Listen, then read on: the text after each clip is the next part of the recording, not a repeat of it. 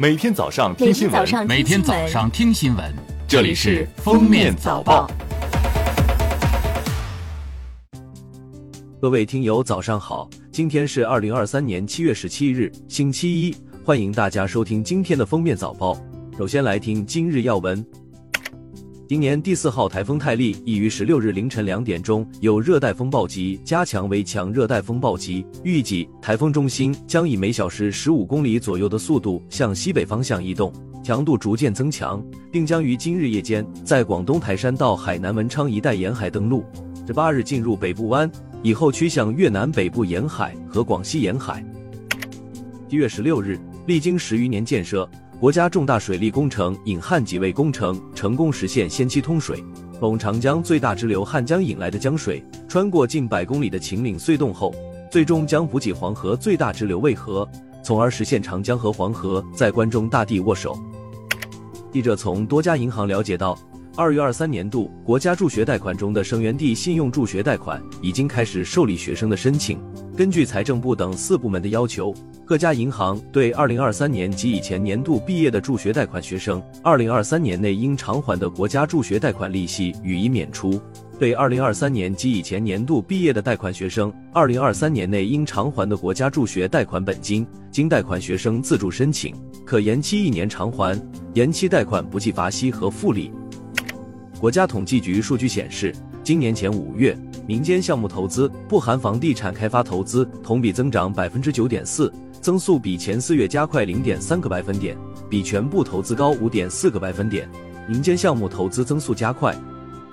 国家卫生健康委消息，日前国家确定在北京、四川自贡、湖北十堰等八十一个城市，包括地级市和直辖市的区，启动紧密型城市医疗集团建设试点。试点城市将以紧密型城市医疗集团建设为载体，构建城市网格化医疗服务新体系。负责为居民提供疾病预防、诊断、治疗、康复等一体化、连续性医疗卫生服务。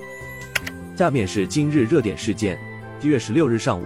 中国东航在上海正式接收第二架国产 C 九幺九大型客机之后，飞机从上海浦东国际机场调机飞往上海虹桥国际机场，正式入列东航机队。第二架 C 九幺九将与首架机搭档，首先投入东航上海虹桥至成都天府空中快线。后续将逐步拓展更多航线。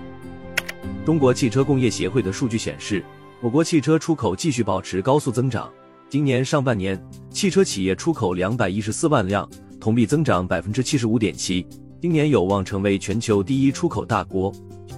一月十六日凌晨一时二十八分，全球容量最大超重力离心模拟与实验装置的实验大楼在杭州城西科创大走廊正式揭顶。这意味着我国超重力领域基础科研的国之重器取得重要进展。今后，该实验大楼将为全球超重力实验提供品质最高的超重力场，成为全球容量最大、应用范围最广的超重力多学科开放共享实验平台。我国在相关领域的研究也将实现从跟跑、定跑到领跑的跨越。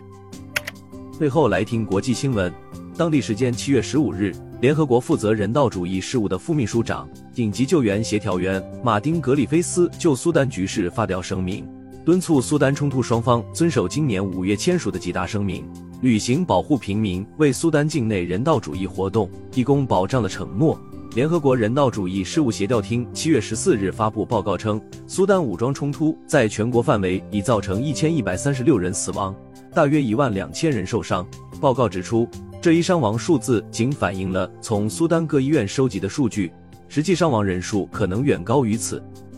据英国《泰晤士报》七月十四日报道，唐宁街正在就废除遗产税进行谈判。两名政府消息人士证实，英国政府最高层正在讨论废除遗产税，前提是通胀大幅下降。他们表示，这将是选举宣言，而不是明年实施的内容。